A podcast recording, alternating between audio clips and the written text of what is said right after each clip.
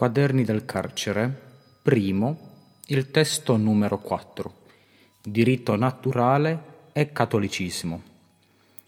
Gli attuali polemisti contro il diritto naturale si guardano bene dal ricordare che esso è parte integrante del cattolicismo e della sua dottrina. Sarebbe interessante una ricerca che dimostrasse lo stretto rapporto tra la religione e gli immortali principi. I cattolici stessi ammettono questi rapporti quando affermano che con la rivoluzione francese è cominciata un'eresia. Riconoscono cioè che si tratta della scissione dottrinale di una stessa mentalità e concezione generale.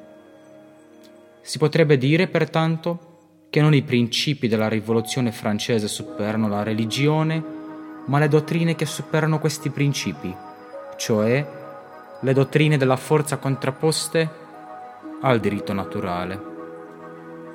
Grazie.